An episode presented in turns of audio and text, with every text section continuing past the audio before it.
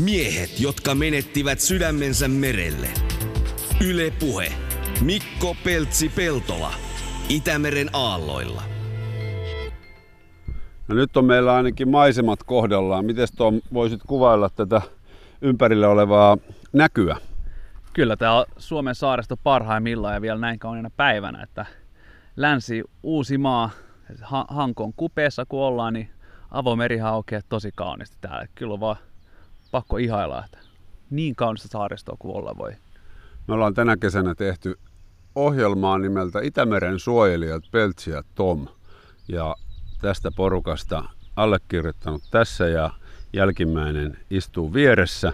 Saat nyt Tom tässä muutaman viikon tota, meikäläisen kanssa ja kuvausryhmän kanssa pyörinyt ympäri Itämerta, niin mitkä on päällimmäiset tunteet? No kyllä tämä on ollut aivan mieletön etuoikeus, kun pääsee katsastamaan Itämerta aika perinpohjaisesti ja ennen kaikkea niin kuin ihan tieteellisen kannalta kanssa katsomaan, mitä oikeasti kuuluu siellä. Et ainahan se totuus ei ole niin kaunis, mutta tärkeä kyllä on kuitenkin kertoa, että mikä se on. Ja loppujen lopuksi aika pienin elein voi jo tehdä hyvää Itämerelle. Mm. Niin kuin puhuttiinkin noista särkikalojen syönnistä ja nämä tämmöiset pienet jutut. Joo, se on hyvä itsekin, kun tämmöinen huuhaaukko, niin sitten välillä on kiva syventyä ja jututtaa oikeaa tutkijaa, että kun luonnonvarakeskuksen tutkija selittää noita juttuja, niin sillä on vähän eri painoarvo kuin sillä, että itse tuossa vaan huutelee. Kyllä, kyllä. Ja, ja mä, mä oon sen verran biologin nörtti, että aina jos mulla on joku tutkija huoneessa, niin mä nautin siitä tilanteessa suunnattomasti, kun ne ei pääse pakenemaan. Ja mä voin kysellä niin paljon, kun mä vaan kerkeen. Ja nyt kun me ollaan vietetty pitkiä päiviä tutkijoiden kanssa, niin on kuule kysellyt kaikkien hölmöjä ja järkevääkin totta kai. Mutta se on ollut tosi kiva ku- kuulla ja saada selityksiä monelle asialle ja yllättäville asioille. Niin, tämän tunnin aikana voidaan käsitellä sitä, että mitä kaikkea sitä on tällä reissulla oppinut, plus sitten tietysti se, että ei suokaan tähän ohjelmaan ole valittu vaan sun tota, komean ulkonäön takia, vaan sen takia, että tykkäät liikkua ulkona ja oot Itämerellä paljon kulkenut. Mikä on Tom sun varhaisin Itämerin muisto? Voi kuule. Toi, toi on vaikea kysymys, mutta... No yksi varhaisimpia. No, varhaisimpia. Kyllä pakko ihan vaan sanoa, että nöyrästi Helsingin seurasaari, niin siellä ollaan paljon ihmetelty luontoa ihan, ihan lähellä, mutta kesäthän mä oon viettänyt Nuuksiossa lapsena, että et siinä mä järviin, mutta mä muistan elävästi, kun ollaan purjehdittu mun isoisän kanssa ja me, menty siis ihan kunnon purjereissuilla aika, aika pitkiäkin reissuja, tai tuntui pitkiltä. Ja mä muistan mun ensimmäisen kalan, joka oli ahven, mä muistan elävästi, kun mä sain sen, ja se on ollut semmoinen voittajafiilis. Ja se ensimmäinen ahven, mä oon ollut jotain neljä vuotta tai sitä luokkaa, ja, ja mato-ongea tullut, ja se on jotenkin semmoinen, siinä kiteytyy Itämeri tuolla purjehdittu, käyty kalassa ja saanut sen mato-ongeen. Mä muistan vielä, kun se saades oli käärme ja, ja, ja isoisä sitten Mufa sitten joutui sitten tappamaan sen, kun se rupesi käymään sitten vähän kimppuun siinä ja muista elävästi, miten ylpeä olin isoisästä, kun hän sen käärmeen sitten lopetti siinä ja, ja oli opettanut mulle kalastuksen, niin se oli kyllä semmoinen ihan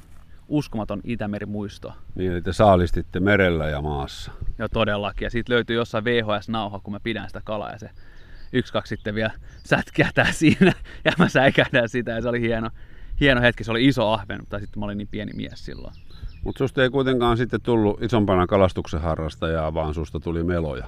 No joo, mutta kyllä, kyllä mä oon aina kalastanut, mutta en, en ehkä niin paljon kuin sinä kuitenkaan. Mä oon enemmän tämän perinteinen mökkikalastaja ja sitten totta kai kajakkikalastaja, että silloin kun ollaan käyty ulkomailla meloa vaikka Norjassa, niin yleensä silloin vedetään viehettä perässä, niin saadaan jotain ruokaa siellä. Silloin on ollut turskaa, mutta kyllä mä kalastan paljon kans ihan, ihan kotisuomessa, että teleskooppi vaan saa mukaan aika näppärästi kajakkiin ja sitten voi heitellä ja saada, saada sieltä jotain lisäruokaa. Niin vanha kunnon salakalastaja onkin, teleskooppivapa menee pieneen piiloon helposti. niinpä, niinpä joo, se on sen merkkinä, se on salakalastaja. Joo. No minkälaisia reissuja sä nyt aikuisiellä oot sitten Itämerellä tehnyt? No mulla on ollut purjehdusta edelleenkin kavereiden kanssa, että ne on veneitä, niin niiden ollaan menty. Mutta ennen kaikkea on kyllä ollut ihan melontaa. Et, että missä me ollaan käyty enemmän tätä etelärannikkoa kyllä ja Ahvenanmaata. Ja Ahvenanmaa on ihan huikea paikka melonnalle, kun siellä on niin, niin paljon hyviä pieniä saaria, missä voi yöpyä ja niin kaunis paikka. Semmoista sokkeloista ja ne sokkelopaikat on tosi hauskoja, kun siinä on paljon näkemistä ja se reitti on semmoinen mutkitteleva ja kar- kartan lukukin on haastava siellä. Että totta kai on, on aika kova juttu, kun vetää jonkun ison aavan yli, mutta se ei ole niin turvallista aina ja sitten se on vähän tylsää, jos on semmoinen pahtava keli ja kuivapuku päälle ja sitten vaan jauhetaan menemään sitä kolme neljä tuntia, niin se, se on vähän, vähän tota noin, tylsää hommaa. Niin kyllä semmoinen niin sokkeloinen kaunis saaristo, niin siinä näkee tosi paljon juttuja. Se on hauskaa. Niin, siinä näkee maata. Siinä ei tavallaan ole niin kuin avomerellä, että se, se avaruuden tuntu ei ole siellä saaristossa niinkaan, mutta tarvitaanko sitä edes? No ei välttämättä. Mä tykkään kyllä mennä ihan missä vaan. Ja ennen kaikkea, jos pystyy ottaa sellaisia reittejä, mitä ehkä mökkini lähellä on tuossa Länsi-Uusimaalla, että voi mennä sisäreittiä vaikka yhteen suuntaan ja sitten tulla ulkoreittiä takaisin ja saada sen hyvän lenkin sitä kautta ja näkee silloin molempia. Että sä näet sen avomeren ja sä näet kuitenkin sitten sitä sokelloista paikkaa, missä on enemmän elämää ja lintuja ja näitä. Ja se on tosi kiva yhdistelmä, että saa vähän kaikkea. Miten pitkiä reissuja sä yleensä teet? No, nyt on ollut ehkä enemmän semmoisia päivä, päivälenkkiä, kun lapset on pieniä ja eikä yhden yön reissuja, mutta jos on hy- hyvä munkki käy, niin semmoisen niin kolmen neljän päivän reissut, niin ne tekee tosi hyvää kyllä pääkopalle, että irtaantuu arjesta ja, ja näkee uusia paikkoja ja pystyy vallottamaan ja tutkimaan uusia saaria. Ja se on nimenomaan kajakki, millä sä tykkäät Itämerellä liikkua. Kyllä, ei, ei kanotti. Et kanotti on hieno väline, mutta se on enemmän sitten sisävesille ja näin. Et, et se ottaa niin paljon tuulta ja sitten vettä sisään myöskin mm. kuohallokkoa. Ja kajakki on, on yllättävän monipuolinen väline ja taipuu aika, aika moneen paikkaan. Ja saa samalla fyysi, fyysisen suoritteen yläkehoon tai oikeastaan koko kehoon. Joo, rajusti. Et se on just se, että et, kunhan saa sen tekniikan kuntoon, niin kyllä jalatkin saa, saa kiitettävän reeni siinä kans, kun niillä painaa vastaan ja tukee ja, ja muistaa sen vartalon kierron, niin kyllä se on koko kroppa. Et jos tuntuu vaan noissa ojentajissa ja hartioissa, niin sitten tekee väärin kyllä hommat. Joo, vähän niin kuin minä meloisin. No silloin kun sä aloitit, mutta sitten kun mä rupesin vähän valmentamaan, niin sittenhän susta tulee täysverinen. Se on kunnon kajakki mylly melkein. Niin, sitten kun toi hanuri vielä jättäisi puutumisen sikseen, niin, niin sitten se olisi. Mutta melominen on, on mukavaa. Mua viehättää se veden läheisyys. Sama on niin kuin kalastuspuolella toi kelluntarengas kalastus, kun siinä ollaan aivan niin kuin istutaan käytännössä vedessä, niin silloin sen meren ja, ja luonnon jotenkin aistii paremmin kuin jonkun ison moottoriveneen, eli motorboatin kannelta. Kyllä vain, että motorboathan säikäyttää helposti pois kaiken, mitä sä voit nähdä. Että jos yhtään harrastaa lintuja, niin, niin kajakilla sä pääset tosi jänniin paikkoihin, ihan pesien lähelle häiritsemättä lintuja ja sä näet vaikka mitä ja jos joku käy saunan jälkeen uiskentelemassa, niin ne ei myöskään huomaa sinua, niin sielläkin on nähtävää ja vaikka mitä. Et se, on, se on kyllä tosi mukava semmoinen havainnointiväline. Ja just se, että et se pystyy menemään ihan pikkukin reissuja sillä ja se tuntuu silti isolta reissulta ja isot reissut menee näppärästi. Niin, että se alaston nainen uimassa ei kuule, koska kajakki on täysin äänetön. Juuri näin, juuri näin, että kuka ei suutu. Mm.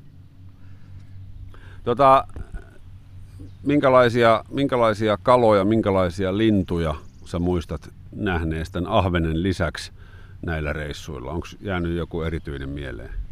No jos puhutaan kotimaan reissusta, niin kyllä se on pakko olla joskus, kun on käynyt snorklaamassa vaikka melonen jälkeen. Et usein mulla on sitten snorklausvälineet mukana, että pääsee sitten melonen jälkeen uiskentelemaan ja vähän tutkailemaan saaria, koska saaren tutkiminen on tosi tärkeää, kun tuut uuteen saareen. Se on pakko tehdä aina. Ja joskus mä oon nähnyt kuhan, kun on snorklannut ihan sattumassa ja se on ollut ihan oudossa paikassa ja se on ollut tosi makea, kun se on tuntunut vähän harvinaiselta, että, että melko kirkkaassa vedessä näet sen. Ja se on komea kala, että kaunis kala. Ja se on ollut semmoinen, mikä jää mieleen, mutta muuten ehkä ulkomailla muistan, mä oon nähnyt ankeriaan Norjassa ja se, se oli aika yllättävä, kun se näyttää oudolta, kun sä näet sen sitten oikeasti kaikkea turskaa, mitä on tullut nähty uudessa. Niin, kyllä tämmöisillä, tämmöisillä reissuilla saariston tutkiminen, nyt ollaan tällä viikolla käyty, menneellä viikolla käyty merikotkan pesällä, nähty haahkoja haahkan pesällä. Kyllä nämä kaikki linnunpoikaset ja, ja tämmöiset, kun ne näkee läheltä, niin on aika vaikuttavia. On, on todellakin. Että se merikotkan rengastuskeikka oli, oli kyllä todellakin erikoinen kokemus, koska ne poikaset on tosi isoja, vaikka ne tuoreet. Ja sitten haahkan poikaset oli niin söpöjä, että niillä oli pakko vähän lässyttää.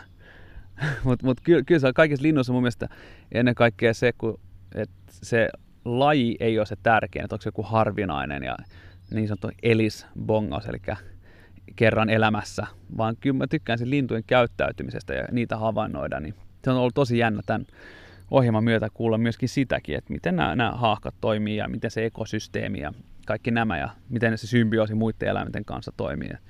Et se on mun mielestä mielenkiintoisempaa melkein kuin se harvinaisen linnun näkeminen. Mm. Ja nimenomaan se kiertokulku, että kun puhutaan eri avainlajeista, esimerkiksi sinisimpukka, että kuinka Joo. moni muu eläin on sitten loppujen lopuksi riippuvainen, sitten kun on tutkija ja on perehtynyt asioihin kunnolla, tai ei tarvitse olla tutkija, kun hän on perehtynyt asioihin kunnolla, niin alkaa miettiä sitä ketjua, että mitä tapahtuu, jos sinisimpukka poistetaan kokonaan. Kyllä, se oli mulle siis täysin uusi juttu, että sehän on tämmöisten ohjelmien tekemiseen mikä paras juttu, kun sä opit uutta. Ja tämmöistä todella jännää faktaa, että, että avainlajin merkitys ja semmoinen kuin sinisimpukka, niin en mä ole koskaan tiennyt sitä aikaisemmin, että se on avainlaji. Yllättävä. Ja simpukat ei ehkä ole semmoinen asia, mitä ajatellaan ensimmäiseksi, kun mietitään Itämerta ja meidän ihan kotirantoja. Että se on aika mitätön asia. Et yleensä aina mietitään niitä kaloja, mutta sitten että se on tommonen tosiaan avainlaji, se oli tosi iso tiedon, tiedon pläjäys mulle. Ja mä olin todella yllättynyt. Niin, täällä tehtiin tämä toimenpide siis niin, että sukellettiin tota, muutaman metrin syvyyteen ja mikä noudin se oli? Gauch, Gauchkin noudin. Gauchkin noudin, eli tämmöinen 20 kertaa 20 senttimetriä leveä, leveä alue, josta meni semmoiseen verkkopussiin kaikki se kama. Ja sillä raaputettiin käytännössä kallio kaljuksi ja sitten mentiin rantaan ja kaadettiin ne ämpäriin se, se kama ja katsottiin mitä siellä on. Joo ja tärkeää tässä Gauchkin testissä on se, että, just, että, että se kallio, missä painat sen kehikon ja sä raavutat sitten sen, sen paljaksi, niin se kallio pitää olla täysin paljas, jolloin sä näet kaiken, mitä siinä kalliossa kasvaa. Ja se oli jännä, miten tämä sinisimpukka toimii siinä, että se niin kuin rakentaa ympäristö muille eliöille siellä. Ja just tämä, kun otettiin se alue ja ruvettiin purkaa se ja katsoa, mitä kaikkea se oli, niin todella paljon tavaraa siellä asuu. No siinä oli varmaan 15-20 erilaista eliöä tämän pienen 20 kertaa 20 senttimetriä alan, alan kohdalla. Joo, ja ehkä yllättävin oli tämä katkarapu. Mm. Ja mä, mä, mä Suomen ruotsalainen löysi sieltä heti katkaravun ja kaivoi tota, majoneesit ja vodkapullot ja mitä kaikkea siihen liittyy. Joo, että heti, heti oli kuule illallinen pystyssä siellä. Mm, mm. Helangor. On siis se niiden erilaisten kotiloiden ja erilaisten elävien ja katkojen, niin katkatkin oli kaikki erilaisia. Joo, joo. Se on ollut tosi jännä, että miten paljon niitä on. Ja ne on aika makeet. Voisi heti miettiä, että saisikohan semmoisia akvaarion kotia, että miten semmoisen voisi mm. rakentaa. Ja sitten kuitenkin me tiedetään se, että Itämeri on meri, jossa on kohtuullisen vähän kuitenkin eri lajeja. Ja sitten tuommoiselta pieneltä alueelta löytyy jo niin kuin valtava määrä. Joo, et se kun kanssa on snorklannut jossain Norjan Atlantisilla, niin, niin siellähän on, on paljon suolaisempi vesi, enemmän elämää, niin siihen verrattuna kyllä Itämeri näyttää vähän kuolleelta kyllä, mutta tälleen kun lähtee tutkimaan, että mitä oikeasti on, että se on vähän eri mittakaava, mutta kyllä meillä on todella paljon siellä ja, ja öttiäiset on hauskoja. Se on pakko tunnustaa. Mm. Ja tärkeä. Se oli pääsky, pääsky, pääsky niin, joo. Täällä on valtavasti, me ollaan tällä hetkellä Tvärminnessä, täällä tota, eläintieteellisellä asemalla ja tämmöisellä kalliolla. Ja pakko tulla tänne vähän tuulensuojaan. Täältä näkee, näkee aika hyvin tota merta ja täällä on valtavan paljon lintuja, aivan tajuttomasti.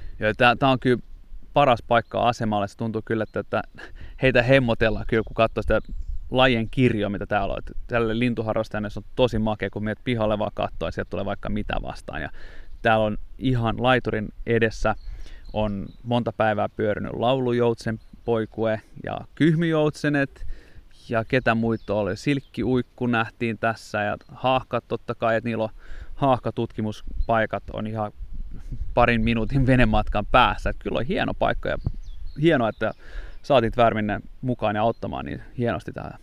Ja tietenkin me ollaan näillä reissuilla tavattu nyt näitä lintuja, jotka ovat saaneet suomalaisten vihat niskoilleen, eli mustia paholaisia merimetsoja. Minkälaisia ajatuksia sulle merimetso herättää? No, mulle ei ole sille mitään, mitään vihasuhdetta sitä kohtaa. Että mä en tiedä, että se on ollut aika huikeaa, miten ihmiset, ihmiset vihaa sitä. Ja mä en, mä en ihan ymmärrä sitä. Että minusta se on hienon näköinen lintu. Se on makea, kun se kuivattaa siipiään.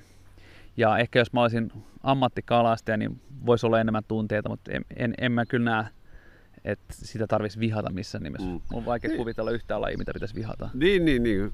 varsinkaan semmoisia lajeja, mitkä, mitkä kuuluu suomalaiseen luontoon ja on täällä pitkään, pitkään ollut.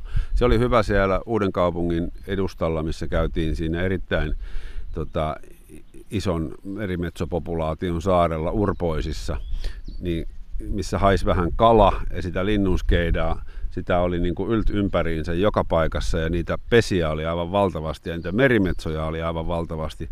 Se oli jotenkin taianomainen saari. Se oli, se oli kuin viidakossa olisi ollut oikeasti, kun ne puut ei näyttänyt suomalaisilta puita ja sitten se oli ihan harmaa ja valkoinen ja lintu oli joka paikassa ja niiden ääni oli jotenkin apinanomainen. Mm. Mä olin ihan, ihan kuin viidakossa olisi ollut siellä. Se oli todella merkillinen kokemus. Ja me mentiin sinne siinä mielessä sopivaan aikaan, että niille ei ollut vielä poikasia, koska ne kuulemma paskoo päälle aivan tolkuttoman määrän, kun se kuitenkin sen me, tota, vajaa puoli kiloa kalaa päivässä vetää se yksi lintu, niin sitä, sitä jätöstä tulee rajusti.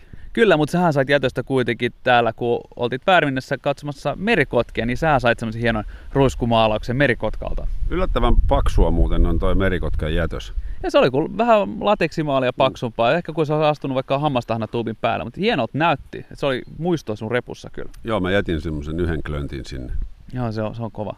Niin, niin tuosta Merimetso-saaresta, Urpoisista, joka on kuulemma valtion omistama saari, niin, niin tietenkin se aiheuttaa, jos siinä on vieressä jollain kesämökki tai on kaupallinen kalastaja, niin aiheuttaa sitä närää. Sitten kun katsoi toiseen suuntaan, niin se olisi aivan järkyttävä Jaran tehdas, Joo. mikä ihminen on aiheuttanut ja kauheat kärryt nousi piipusta.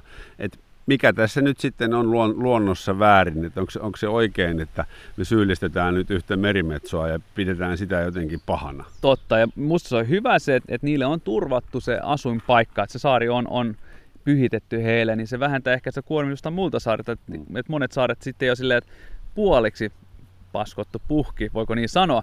Mutta et ei ole näin, vaan niillä on sitten se saari, mikä on siis Metsojen saari, ja se on niitä alueja ja sovitaan näin. Ja se on hieno asia mun mielestä. On ilman muuta. Ja sitten tietysti kun ihminen on tässä aika monta vuosisataa jo säännellyt, säännellyt erilaisia eläin- ja lintu- ja kalakantoja, että jos jonkun lajin populaatio kasvaa ikään kuin meidän ihmisten mielestä liian suureksi, niin olisiko sitten jossain kohtaa syytä sitä vähän jarruttaa. Esimerkkejä hän on paljon. Ihminenhän on esimerkiksi merikotkan ajanut lähes sukupuuttoon. Ei montaa pesivää paria Suomessa ollut jäljellä. Ja nyt niitä on taas todella paljon, koska ihminen teki jotain sen hyvää sen eteen, että se Joo, kanta se, vahvistuu. Se, se oli se ruokinta ennen kaikkea, että se oli hyvää ruokaa, koska munan kuoret olivat liian heikkoja johtuen DDTstä – eli myrkystä. Ja nyt se sai puhdasta ruokaa monta monta vuotta ja sen myötä sitten kuoret vahvistu ja poikaset menestyi sen takia ja nyt me ollaan taas, että onko näitä liikaa. Et se on vaikea sanoa, että onko moraalisesti oikein tehdä mitä ja mitä voi tehdä. Et en mä tiedä, onko, onko koskaan oikeat vastausta siihen asiaan. Niin, mitkä, mitkä lajit pitää asettaa sitten vaikkapa riistalajeiksi. Nythän on tullut se, että ilman metsästyskorttia voi supikoiraa ja, ja minkkiä esimerkiksi pyydystellä, Kyllä. mitkä on vieraslajeja ja, ja tekee tuhoa. Esimerkiksi minkki ja supikoira aika isosti tekee tuhoa haahkoille, Kyllä. levittää tauteja ja, ja tappaa muutenkin näitä kotoisia lajeja. Joo, joo et, et, paljon ollaan kyllä kuultu, että et minkki on aika monenkin lajin uhka ja nimenomaan kun se ei, se ei kuulu tänne. Se on valitettava asia kyllä. Ja samoin supi. Supikin, joo. Ja sitten kalojen kanssahan me tehdään valtavasti semmoista, semmoista niin kuin ihmisen tuottamaa kannanvaihtelua tietoisesti. Kyllä, kyllä. Tässähän tulee, totta kai laivan mukaan tulee vieraslaja esimerkiksi, ja se pitää myös monitoroida. Ja sitten just tämä balanssi, että kun joskus säädetään vaikka, että mitä voi ottaa ruokakalaksi, miten iso se pitää olla, niin totta kai sen myötä tapahtuu kaikkea. Että jokaisessa näissä asiassa on vastareaktio. Että jollaisen re- reaktiolla on vastareaktio. Mm. Ja se on, se on hirmu jännä kyllä. Vaikeeta, mutta jännä kyllä seurata, miten mikäkin vaikuttaa. Et...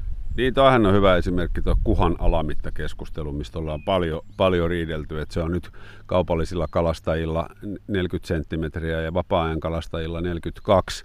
Aiemmin se oli, se oli 37 ja tutkija sanoi, että ei kaikki ole ehtinyt kutea siinä vaiheessa. Ja sitten kun niitä otettiin liian pienenä, niin se alkoi se geneettinen, geneettinen kutukoko pienentyä, mikä ei ole hyvä asia. sitäkin on perusteltu, musta se oli hauska se yhden kaupallisen kalastajan perustelu, että, ravintolat ei ota, että kun se, se 37 senttinen kuhan, niin se on, se on täydellisen kokoinen tuohon ravintolalautaselle se file. Eikö se olisi helpommin va- vaihtaa lautasen koko ajan, kun musta tuntuu, että niillä on kyllä eri kokoisia lautasia. tai laittaa se file puoliksi. Aa, hyvä pointti, hyvä pointti. Mutta joo, tää oli, mut ootko ihan tosissasi? Joo, joo, että ravintolat ei halua isompia, isompia kaloja. Niin, niin no, on se hirveätä esteettinen ongelma näissä asioissa. On ilman muuta, tästä voi syyttää vain ruokaohjelmia. Joo, nyt, nyt tarkkuutta siihen hommaan. Että pitäisi varmaan niin niitä kertoa niille ruokaohjelmien tekijöille, että nyt on tämmöinen laki, että pitää olla tietyn kokoinen kala nyt jatkossa. Me ollaan näissä Itämeren suojelijat Peltsi ja Tom-ohjelman kuvauksissa törmätty myös siihen tärkeiseen seikkaan, eli särkikaloihin, joita, joita pitäisi kalastaa enemmän ja pitäisi syödä enemmän. Ja, ja näin on toki tehtykin. Mielenkiintoista oli kyllä syödä pasuria ja suutaria. Ne oli semmoisia uusia makuelämyksiä.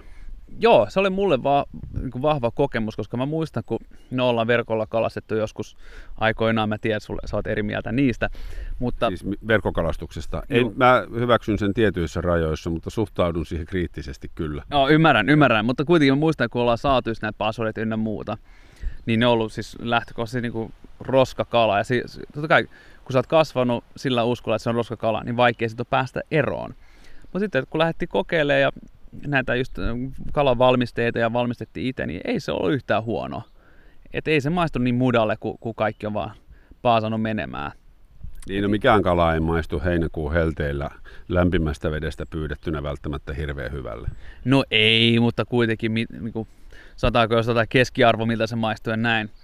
Et se, se oli kyllä hauska niinku huomata, miten hyvin se voi vetää. Esimerkiksi Eestissähän niitä syödään enemmän kuin Suomessa. Ja ihan hyvin näyttää menevän ne kaupaksi siellä.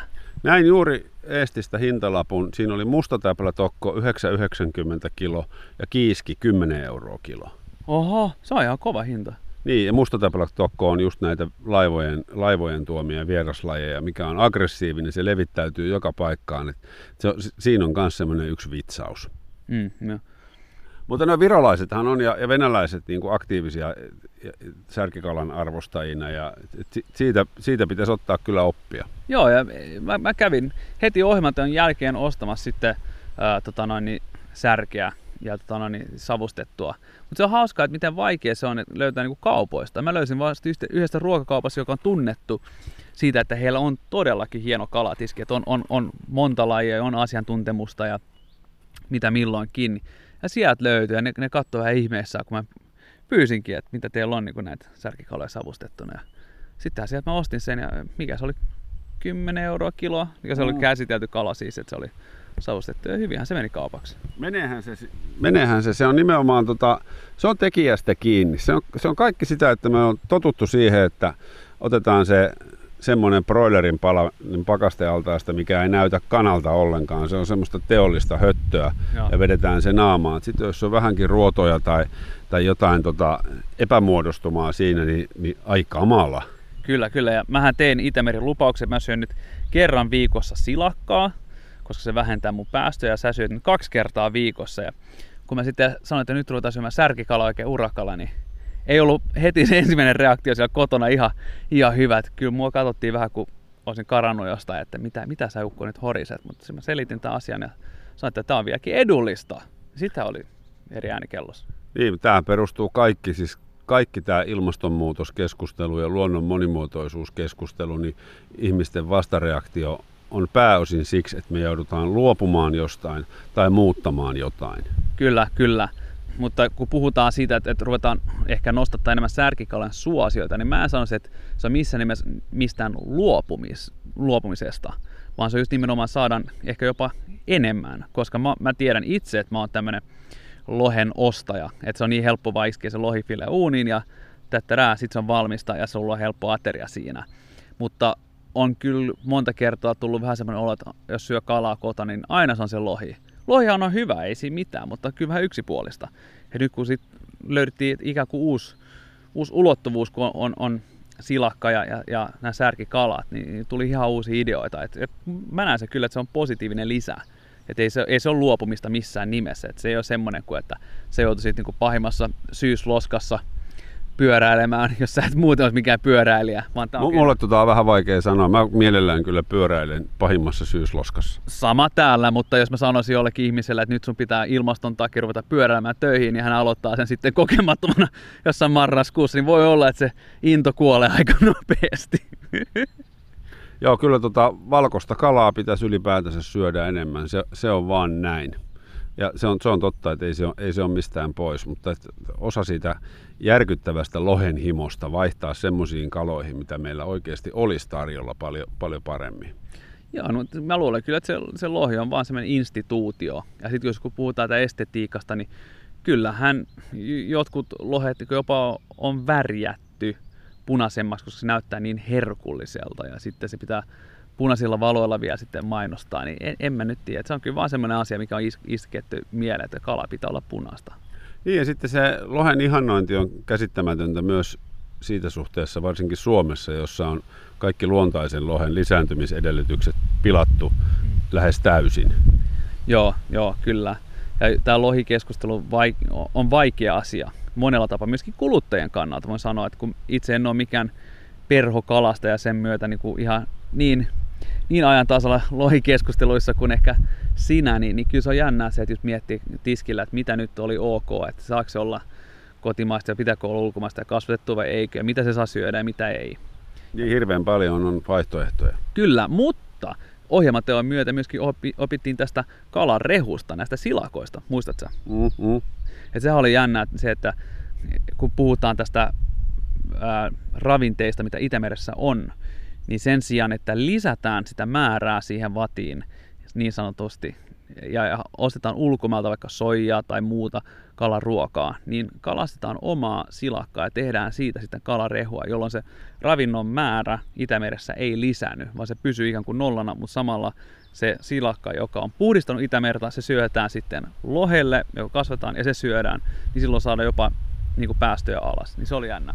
Niin, kyllä kotimainen kirjolohi on, on kai sieltä eettisimmästä päästä, jos pitää lohikalaa olla. Toki se, se kirjolohikin, kun kasvatetaan meressä, niin jotain päästään, mutta mun ymmärtääkseni nekin päästöt on tässä aika paljon viime vuosina pienentyneet. Et parashan olisi tietysti se suljetun kierron allas, kasvatusallas kuivalla maalla, mutta se on kai aika kallista vielä toistaiseksi. Joo, kallis kuin mitä. Ja mä muistan elävästi joskus, mitä 90-luvun loppu loppupuolella keskitienoilla, kun Pellingissä, kun meillä oli mökki, niin, niin kun sinilevä tuli sinne.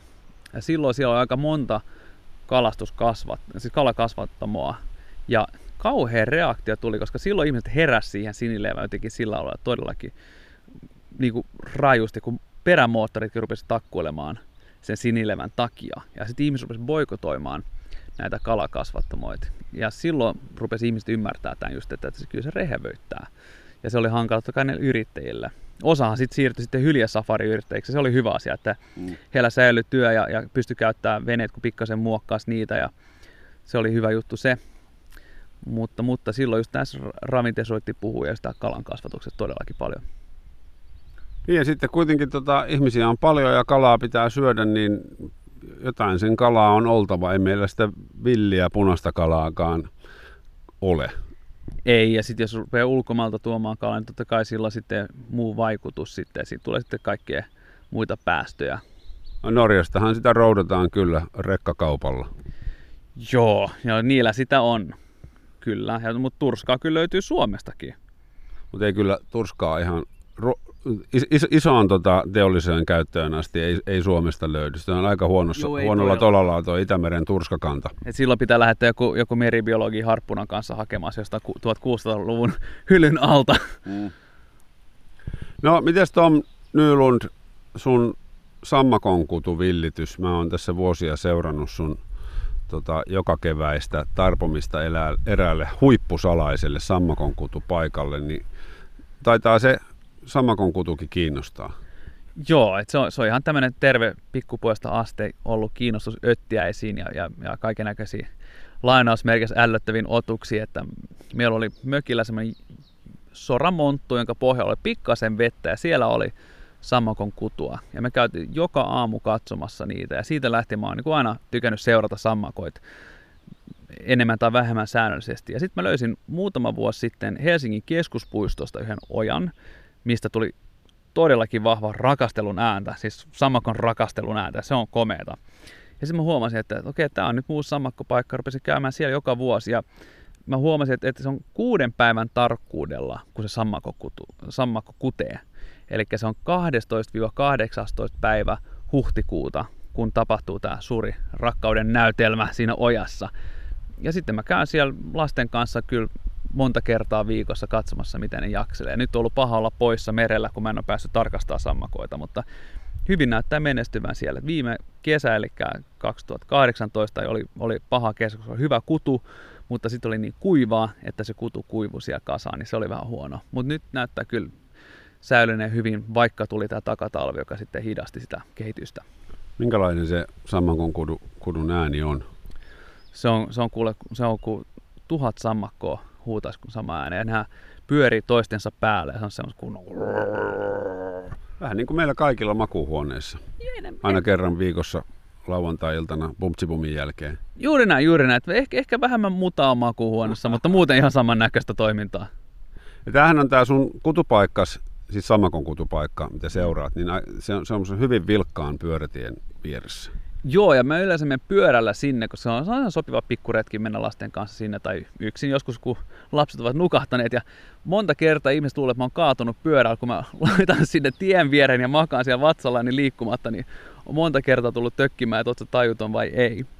Ja aina kun joku tulee kysymään, niin kyllä mä pidän lyhyen sammakon luennon siellä aina ilmaiseksi ihmisille, että he pääsevät myöskin tähän, tähän hienoon kokemukseen. Kyllä sammakot on mielenkiintoisia otuksia. Eli susta voisi tavallaan käyttää semmoista sammakkomiestitteliä. Joo, joo. Et kyllähän mä tykkään myöskin sukellella myöskin, joten kyllä se, se käy. Mm. Onko tota, se sammakon kutu, niin onko sä seurannut sitä niin, että sä laittaisit joskus esimerkiksi jonkun timelapse-kameran siihen pyörimään? Kyllä mä oon oikeasti miettinyt sitä, kun mä keksin hyvän tavan virittää se, kuka ei käy kähveltämässä sen, niin kyllä se olisi kieltämättä mielenkiintoisaa koska ne kerrat, kun mä oon onnistunut paikalle esimerkiksi katsomaan sitä itse kutua, niin se on kahden päivän spektaakkeli suurin piirtein. Totta kai se tapahtuu niiden käytöksessä mielenkiintoisia asioita, koska sen kudun jälkeen niin muutama sammakko jää sinne ja ne vartioi sitä kutua. Ja se näyttää hienolta, kun ne on ihan rivissä siinä ja katsoo sit sitä tietä päin ja, ja ihan hiljaisin vaan kurnuttaa ja kattelee. Se on tosi jännää se se niiden käyttäytyminen siellä. Ja sitten ennen, ennen kaikkea, kun tulee ne pikku pikku sammakot, ne on tosi makeet, kun ne rupeaa sitten menee siellä aika lujaakin. Nutipäät? No joo, tai se on, se on onko, onko se nutipää? Vai nuijapää? Ja nuijapään jälkeen, kun tulee se sammakko, niin se on, onko se silloin nutipää? Ei, mä oon varma. Ja mä en tiedä suomenkielisiä termejä siinä ihan aina. Joo, sä voit sanoa sen myös på svenska. Smågrodorna. Okei. Okay. Joo, smågrodorna, smågrodorna. Ne, ne, siis vartioi sitä kutua? Kyllä, kyllä. Se, se, on, se on ollut yllättävä asia, mitä mä en ole niin nähnyt aikaisemmin, mutta ehkä se on se, kun on niin vilkas tie, niin ne näkee, että tässä on niin liian monta uteliasta, niin sitten ne kyttää siinä. Ja se on hauska semmoinen kosteikko, missä ne viihtyvät ja siellä on paljon pikkulintuja ja tämmöisiä. Peurojakin näkyy siellä. Se on semmoinen mun lempipaikka keskuspuistossa käydä tarkkailemassa luontoa ylipäänsä. Että se on tosi kiva paikka mennä usein. Joo, se on semmoinen, se ei ole oja, vaan se on sellainen niin kuin, semmoinen suomainen Joo. Se on, se on oja, joka on, on lähtenyt vähän käsistä. Niin, niin, niin. Se on semmoinen lamparemainen. Lamparemainen, kosteikon, suon tyyppinen oja. Tämä on aika jännä, että sinä kaupunkilaismiehenä nimenomaan sammakon kutuun hurahdat niin, että siitä tulee vahva keväinen intohimo ja, ja spektaakkeli. Joo, mä oon yllättynyt kanssa, että se on, se on jotenkin eskaloitunut näin paljon. Tai aikaisemmin se oli vaan semmoista pientä mielenkiintoa. Nyt siitä on tullut, että, että oikeasti joskus ollaan soitettu jostain ohjelmasta tai, tai pyydetty kuvia, että onko hei, tuoreita sammakon kuvia ja tutut luontotoimittajat kyselevät multa, että, että on, onko tänään näkynyt sammakoita. Että se on ollut vähän, vähän yllättävää, että mä en oikein ajatellut asiaa niin, mutta kyllä mä seuraan niitä niin paljon. Ja on tärkeä eläin. On, on hyvin mielenkiintoisia. Sehän totta kai on osa sitä ravintoketjua myöskin, että linnuthan syö niitä valitettavasti, tai valitettavasti ja valitettavasti, mutta kuitenkin linnuthan syö niitä ja, ja nehän pitää hyönteisiä ajoissa kaikkea. Et se on myös tämmöinen osa sitä pitkää ketjua, mitä ei voi katkaista. Tänään tarinoimassa siis Tom Nylund. Me ollaan Tomin kanssa tekemässä Itämeren suojelijat Peltsi ja Tom nimistä ohjelmaa, joka tulee Ylen kanavilta sitten vuoden vaihteessa ja Tom kaivaa tässä juuri kiikareita esille. Olemme Tvärminnessä täällä Hangossa eläintieteellisellä asemalla. Mitä näkyy? Mä en oikein sano havaintoa. Se oli joku, joku hanhilintu, mutta mä en sano niin tarkkaa havaintoa. Että, että on varmaan, mikä, mikä se oli, mutta nopeasti lensä. Hienoja lintuja täällä kyllä on. Todellakin paljon. Joo, kyllä tämmöisen ohjelman teossa, missä jututetaan paljon tutkijoita ja, ja alan asiantuntijoita ja tavataan ihmisiä, jotka on tehnyt jotain hyvää Itämeren eteen, niin oppii kyllä valtavasti ja, ja toistan itseäni, mutta edelleen tämä tämmöinen kiertokulkuajattelu, että mitä tapahtuu, kun joku eläin poistuu yhteiskunnasta, joko ihmisen tai jonkun muun toimesta, niin minkälaisen niin ketjureaktion se saa aikaiseksi, niin se, se on ehkä se, millä voisi kiteyttää tätä.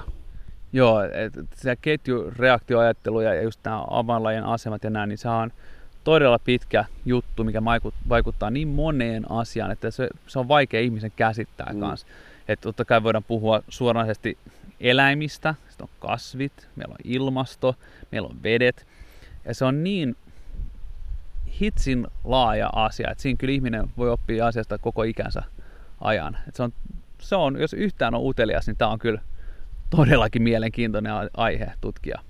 Et sehän oli, oli hauska se, se YouTube-video, missä Yellowstonein kansallispuistoon laitettiin ne muutama susi.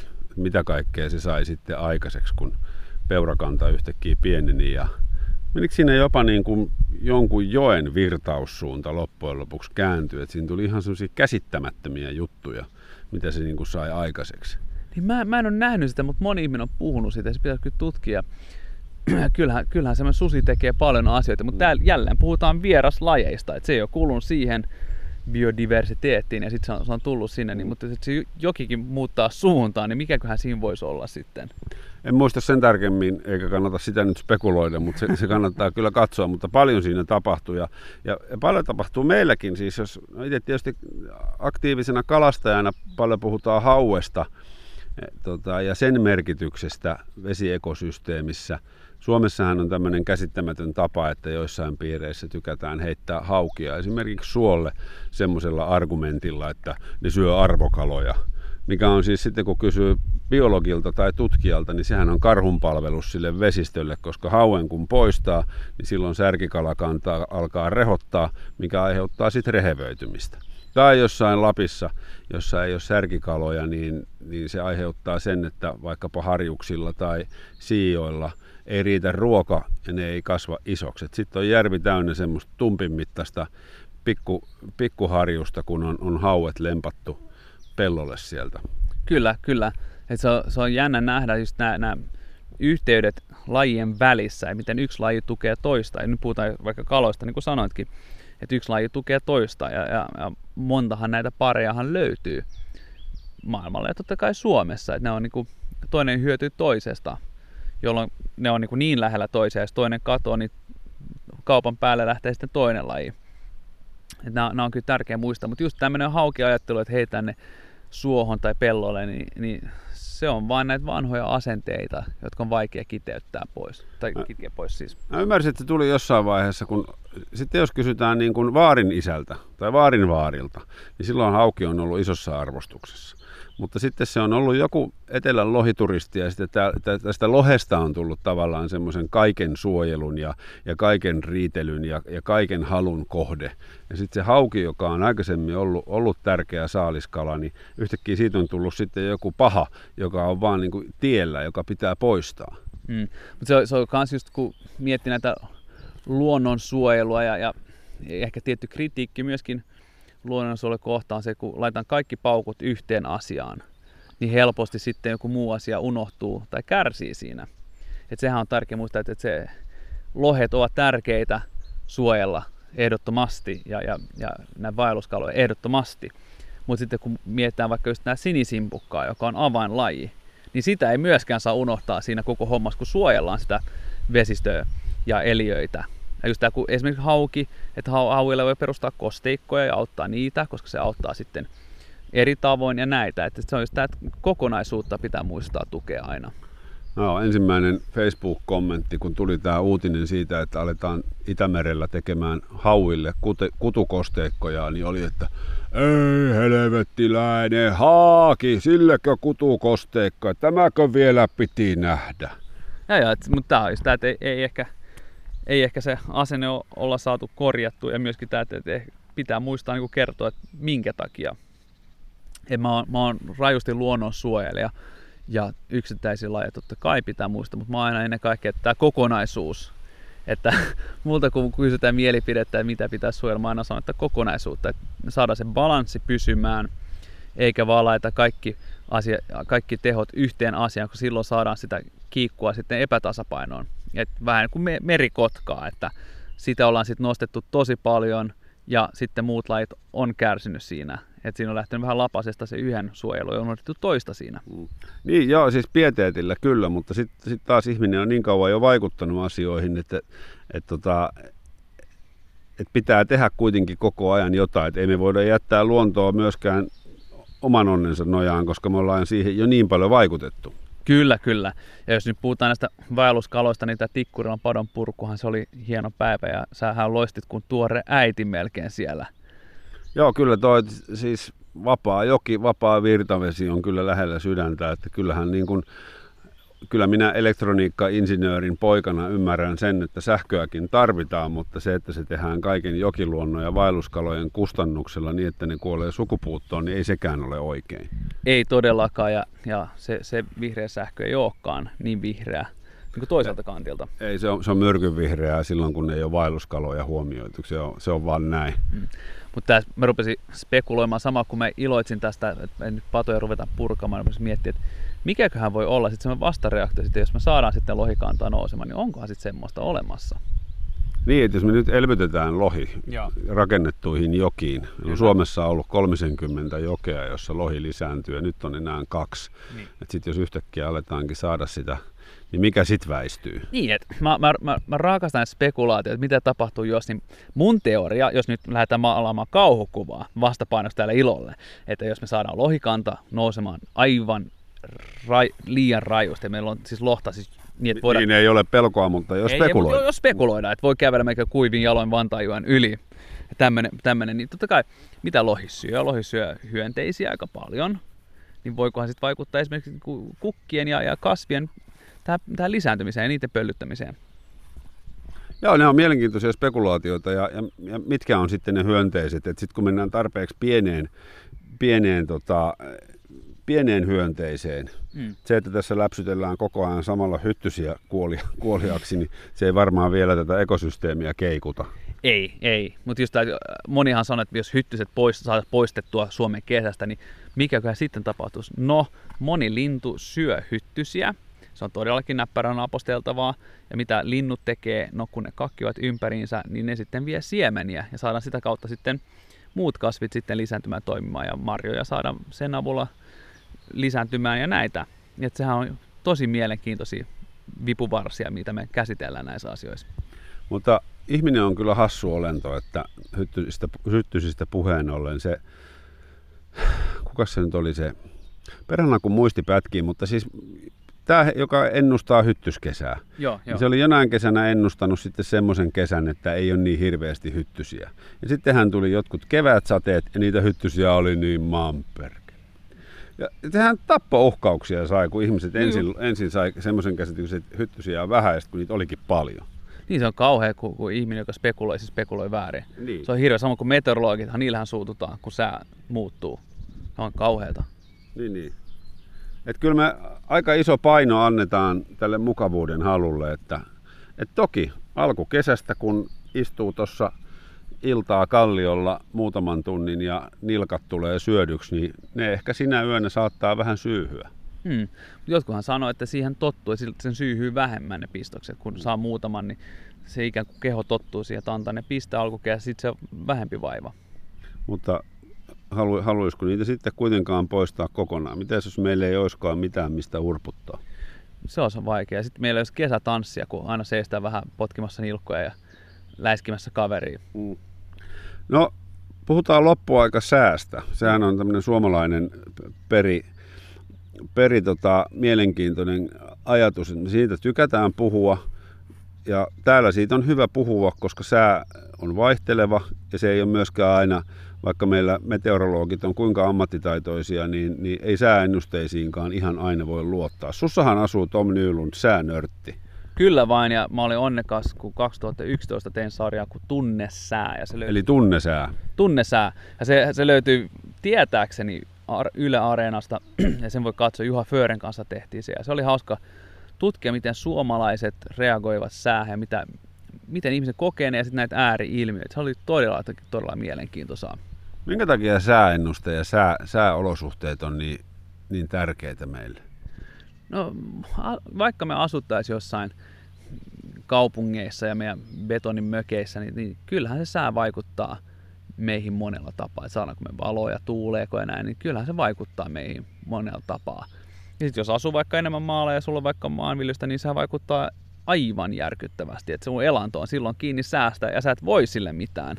No sen, sen mä vielä ymmärrän, että jos on elanto kiinni siitä ja menee tota, viljapelloilla sato aivan munilleen sääolosuhteiden takia. Se on ihan ymmärrettävää. Mutta sitten se, se aivan järkyttävä itku, mikä, mikä alkaa syksyllä silloin, kun tulee syyssateet ja se jatkuu niin pitkään, kun tulee talvi. Ja sitten talvi on aina vääränlainen. Joko lunta on liikaa tai sitten sitä on liian vähän ja sitten on liian kylmä tai sitten ei ole talvea ollenkaan. Et se, se jatkuva kierre, niin kuin vapaa-ajan ihmisten, normaali-ihmisten, joiden elanto ei ole siitä säästä kiinni. Jonkun konttorirotan elämä menee pieleen, jos on väärä sää. Joo, mutta se on asia, joka yhdistää meitä. Sehän on se hieno asia, että kaikkihan joutuvat saman sään armoille, sanotaanko nyt vaikka kaupungissa tai kylässä. Joten se on, se on asia, joka yhdistää. Ja musta on mahtavaa, kun on hieno, hieno lumimyräkkä ja autot jää jumiin. Se on par, parhaat päivät koskaan. Koska silloin ihmiset juttelevat bussissa, kun kaikki on silleen, että oho, he, mulla on kuule paljon lunta kengissä, ja no mulla on kanssa. Sitten kun huomasit, että ihmiset näkee sen, sen tragikomian siinä, että ihmiset hiihtää vaikka jalkakäytävällä ja tsemppaa siihen. Sehän, sehän herättää ihmisissä todellakin vahvoja tunteita. Sama kuin tulee ihan törkeä rankkasade ja sitten joku rupeaa kaivaa esiin sitten kumiveneen ja tulee sillä sitten jotain isoa kato pitkin, niin sehän on tosi hieno asia. Et silloin niin kuin herää, herää ihmisissä jotain, että kun tulee tämmöinen herättävä tekijä kuin outo sää. Mutta mua vaan ahdistaa jotenkin se semmoinen negatiivinen leima, mikä aina säähän liittyy, että me ei olla koskaan tyytyväisiä. Voisiko se olla hedelmällisempää, kun säästä kerran pitää puhua näin, mä oon ymmärtänyt, että siitä puhuisi jotenkin niin kuin position kautta. Joo. Tai positiivisuuden kautta. Kyllä, mä, mä, mä oon aina, tai en aina, mutta hyvinkin pitkään halunnut olla TV-meteorologi tai radiometeorologi, jolloin mä kertoisin vähän käytännön vinkkejä, että hei, nyt on tämmöinen sää, että tuulee kovaa, laittakaa pipo päälle, tai nyt, nyt tulee tämmöinen sää, pukeutukaa näin, ja vähän semmoisia vinkkejä, että hei, nyt sataa, mutta sen jälkeen ei sada. Jot, o, Sä voisit kieltää talvella teineiltä nilkkasukat. Joo, se pitäisi kyllä. Just, että kertoo vähän sille, että hei, tämä on, tää on sää ja se on mitä on ja me eletään sen kanssa ja jatketaan huomenna eri säällä. Ajattele, miten tylsää niillä on Espanjassa, kun se on se heinäkuussa on joka päivä 37 astetta aurinko paistaa. Joo, se on, ky, se on kyllä tylsää. Et silloin on vaan scorchio koko ajan ja ky, en, en mä jaksa sitä. Mua, mua on koko ajan sama sää. Et...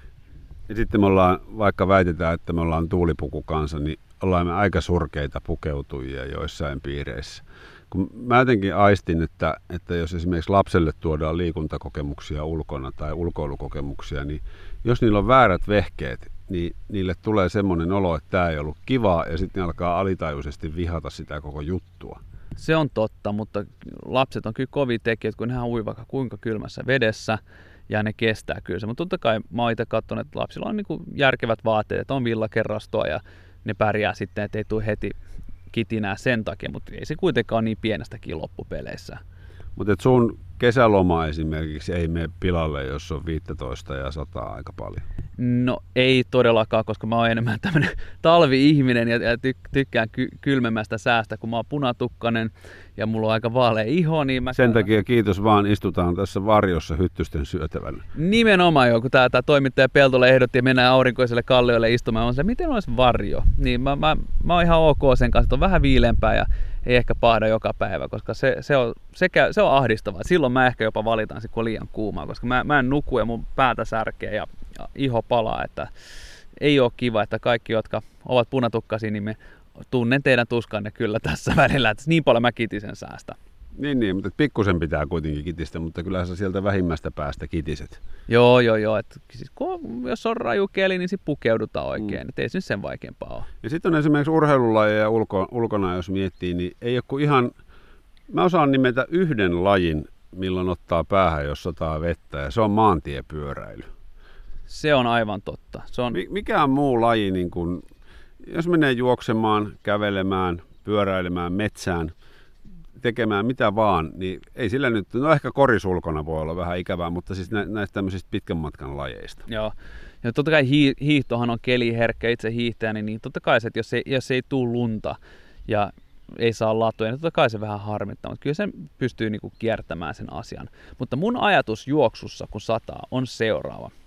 Että kun sataa ja on todellakin rankka keli, niin mä lähden juokseen sen takia, että mä tiedän, mä oon voittaja, koska niin moni on jäänyt kotiin telkkarin eteen, koska ne ei ole, ne ei ole viittinyt lähteä sateeseen ulos. Niin mä tiedän, kun mä lähden juokseen, mä oon voittanut niin monta ihmistä ja se on mun voima-ajatus. Niin, eli se on tavallaan sinä vastaan muut silloin. No silloin kyllä on pakko ottaa pieni, pieni juttu, jos, jos meinaa heittäytyy mukavuuden haluseksi, niin sitten vaan skarppaa ja ajattelee sitä asiaa, että hei, sä oot voittaja, koska sä lähdet ulos, vaikka on pikkasen haastava keli. Siitä tulee paljon parempi mieli, kun on semmoisessa sotilaan säässä käynyt sen tunnin juoksulenkkinsä tekemässä. Joo, joo, ja sitten kun näkee muut juoksijoita, niin näkee kyllä, että, ne, että nyt ollaan kuule tosissaan liikkeellä ja tsempataan. Ja sitten se tuntuu myös vähän paremmat, että hei, että mä en jäänyt kotiin jumittaa. Ja sitten kun tulee siihen lämpimään suihkuun tai saunaan, niin sitten tuntuu vieläkin vähän paremmalta. Se on hieno juttu. Niin ja sitten kyllähän tota, monta, monta ihmistä häiritsee vesisateessa se, että kun se tulee naamalle, niin tämmöinen vanha keksintö kuin lippalakki. Se on totta. Että ainoa sää, mikä voi olla vähän, vähän epämieltä, on kova tuuli. Koska tuuli on stressaava tekijä. Sellainen tuuli, joka tulee joka suunnasta, niin sä et saa mitään tolkkua siitä. Niin se voi olla stressaava, mutta sekin on tämmöinen, että laittaa kun lasit silmillä vaikka sitten mennään. Niin kyllä se siitä. No nyt kun tehdään täällä Itämerellä ohjelmaa tota, Itämeren suojelijat, Peltsi ja Tom Yle kanavilta vuodenvaihteessa tulee ulos, niin mitä kaikkea sä vielä haluaisit kokea? Sanottakoon nyt sen verran, että meillä on muutama kuvausviikko vielä jäljellä, kun tätä kyseistä ohjelmaa, jota nyt Yle puheesta kuuntelet, niin, niin on. Niin mitä sulla on vielä hampaankolossa? Me ollaan nytkin nähty tosin jo aika paljon. No mä odotan, että me päästään sinne, sinne Lappiin katsomaan näitä vaelluskaloja, koska mä en ole niinkään paljon niitä tutkinut, enkä ole ikinä perho kalastanut, ja sä oot sanonut, että sä opetat mulle sen. Tota, musta tuntuu, että mä en opeta, mutta eräs vielä taitavampi opettaa. Mä nimittäin, kun tätä ohjelmaa suunniteltiin, niin kun sä oot tommonen hysteerinen ja, ja kikattava ja kohtuullisen energinen, niin mä heti näin, että kahden käden perhovehkeillä Tom heittämässä ekaa kertaa, niin siitä voidaan saada komiikkaa. Joo, siitä, siitä tulee varmasti hauskaa, mutta mä oon positiivisen asenteen liikkeelle. Mä oon, mä, mä oon miettinyt, miten tämä, tämä laite toimii. Mulla on teoria siihen, mutta se on, se on asia kyllä, mitä mä haluan niin oppia tai, tai kokeilla kunnolla. Sitten mä oon myöskin puhunut siitä, mä menisin snorklaamaan sitten näihin lohi, lohijokia katsoa, mitä, mitä niissä virtavissa vesissä näkee, että et pystyykö näkemään ihan silmillä kaloja, sekin on jännää. Ja sitten kun käydään näissä saarissa, niin mehän ollaan in, innokkaita juoksijoita, niin nämä, nämä meidän yhteiset juoksulenkit kuvauspäivän päätteeksi, niin se on hieno, etenkin saarilla, kun näkee ne saaret ja saa sitä polkujuoksua sitten siellä, niin se tuntuu jotenkin tosi, tosi ainutlaatuiselta lähteä hyvälle lenkille jossain saaressa. Se on tosi jännä tapa nähdä ne. Niin, meillä on Isokari, on nyt jo lenkkeily tota, saralta valloitettu. Juu, ja porrasreenit siellä majakassa. Se mm. oli hienoa. Joo, se, tota, se, se Lapin reissu ja ne vaelluskalat, niin tässä myös tietysti ohjelman teossa vaaditaan aina tunteita ja mä kun on tämmöinen kohtuullisen viilipyttymäinen kaveri, niin niitä pitää aina välillä kaivaa, myönnettäköön se, mutta multa tilattiin äh, surumielistä Mikkoa, niin mä sanoin, että viekää mut Kemijoelle padolle, niin kyllä, kyllä mustakin se suru irtoaa. Tuleeko kyyneleet sitten? No en mä tiedä kyyneleitä, mutta kyllä se aika apeaksi vetää. Joo, joo Tämä on, tää on kyllä, kyllä tärkeä aihe, iso aihe ja, ja mä oon vuosien mittaan kuullut sun tunteista näistä asioista, niin mä odotan kyllä, että sä oot sen padon edessä ja, ja, ja huudat sille ja päästään sitten kuulemaan. Ja sit se, mikä se paikallinen kaveri, ketä me mennäänkään tapaamaan? Meille tulee kuule Savukoskelta tota, kova kala-aktiivi Kari Kilpimaa sinne, sinne kyläilemään. Joo, ja hänellä vissi on tunteet siis vähän enemmänkin mukana tässä pelissä. No ne on vielä, vielä enemmän kuin mulla. Että sitten näet semmoisen, joka elää todella vahvasti tätä vaelluskalojen elämää? Huhhuh, se, se, se aukeaa mulle uusi maailma. Mä, mä en tunne vaelluskaloja yhtä hyvin kuin sinä esimerkiksi, kun mä oon enemmän tämmönen rantaruotsalainen, niin, niin mä, mä en niitä tunne niin hyvin. Mä tunnen, on ravut vaan paremmin. Joo, joo, ja Smurry Bird. Tota, minkälainen, minkälainen mies sä oot sitten, sitten oppimaan uusia asioita, jos tuohon kalastukseen vielä mennään? Mä oon kyllä hyvin utelias. Et se, se on asia, mikä ehkä on ajanut mut tähän toimittajan duuniin. Mä oon niin utelias ja, ja mua kiinnostaa paljon oppia. Ja, ja etenkin tämä perhokalas on mun mielestä todella kaunis laji. Et sehän näyttää hienot, kun seistään siinä seesteisessä. Onko se niinku runoutta? Se on kuin runoutta. Että et sä, sä, sä, sä, sä kirjoitat runon sun vavalla ja sä luet sitä jokea ääneen. Et se on mun visio tästä. Et voi olla, että mä en pääse siihen niin sen tilaan heti. Niin mä just ajattelin, että tämä tulee nyt niin kaunista ja runollista tekstiä, että sitten kun todellisuus on, niin ne siimat on tuolla, Ärräpäät lentää ja mies mulaa. ne on siellä puskissa siellä takana ja sä oot tota, plutannut niin, että sun kahluhousut on hörpännyt. Ja... Joka, tota, mä, mä oon vielä positiivisin mielin liikkeelle. Mä oon ihan varma, että mä, mä saan sen kyllä lentämään, sen perhon. Mulla on, mulla on paha aavistus siitä, että sulla voi käydä ensikertalaisen tuuri ja sä saatat saada lohen. No kuule, sit, sit otetaan hyvä kuva siitä, mm. eiks vaan? Sitten tulee hieno. Ja tehdään medaljonkeja. Jos se, jos se, jos se täyttää nämä standardit, koska tämä on hyvä, että meillä on opas ja siinä mukana, niin mä en, mä en heti ota pappia esille silloin. Kysytäänkö ensin lupaa? Joo, joo, ilman muuta. Tuo on hyvä asenne, koska tota, ihan kaikkia kaloja me ei voida tappaa. Ei, ei missään nimessä ja nyt se olisi vähän noloa muutenkin tämmöisen ohjelman teon myötä sitten. Mutta mistä päästään siihen, ehkä yksi valikoivimmista kalastuslajeista, harppuunan kalastus, me voidaan siitä vielä, meillä on, meillä on kaksi minuuttia aikaa onnitella itseämme. Me ollaan nimittäin molemmat tällä päivämäärällä saatu elämämme ensimmäiset harppuunakalat, eli pienet kampelat tuosta saatiin. Jotain, mä, mä oon saanut Kampelaan. Ai sä ootko sanonut Mä aikaisemmin? oon saanut, joo, mä oon Norjassa tuossa Helgilandskustilla käynyt No har- Suomessa. No Suomessa on ensimmäiset kalat, tai joo, joo, itse asiassa joo, ensimmäiset kalat Suomessa. Ja se oli hieno hetki. Mä olin ylpeä sinusta, kun, kun sä oot enemmän tämän pintasukeltaja ja sä sait sen, sait sen ammuttu, niin se, se oli Mä hieno. oon niin surkea pidättämään henkeä, että mä päädyin siihen, että mä snork- snorklaamalla yritän sen saada ja sain. Niin saitkin ja se, se, oli, se oli hieno. Ja just tämä, että se on niin valikoiva, että, että kun näkee sen kalan, että, että näyttääkö semmoiset, mitä sä söisit ja täyttääkö se mitat ja, ja sä voit ottaa suoraan sen nimenomaan se kalan vahingoittamatta muita, niin se on hieno asia. Ja sitten se on niin hitsin vaikeaa, että kalalla on aika hyvät mahdollisuudet siinä kyllä paeta. Joo, sitä piti tosi kauan ja tarkkaan katsoa sitä hiekkapohjasta, missä oli vähän vesikasvia. Et sieltä näkyy vaan pyrstö. Joo, ja mun on pakko tunnustaa, että ensimmäinen laukaukseni se oli todellakin harhalaukaus, koska mä ammuin ankkurin. Koska se, se ankkuri kimmelsi auringossa ja se on semmoinen... Siis se veneen ankkuri, Veneen millä me oltiin liikkeellä. Ei, ei, kun siis veneen ankkuri, kun se oli pohjassa ja se, on, ja se on semmoinen, mikä kuitenkin törröttää pohjasta ylös. Ja sitten aurinko osui siihen, se kimmo, kimelsi kuin joku kalan kylki. Ja mä olin ihan varma, että toi on ahven.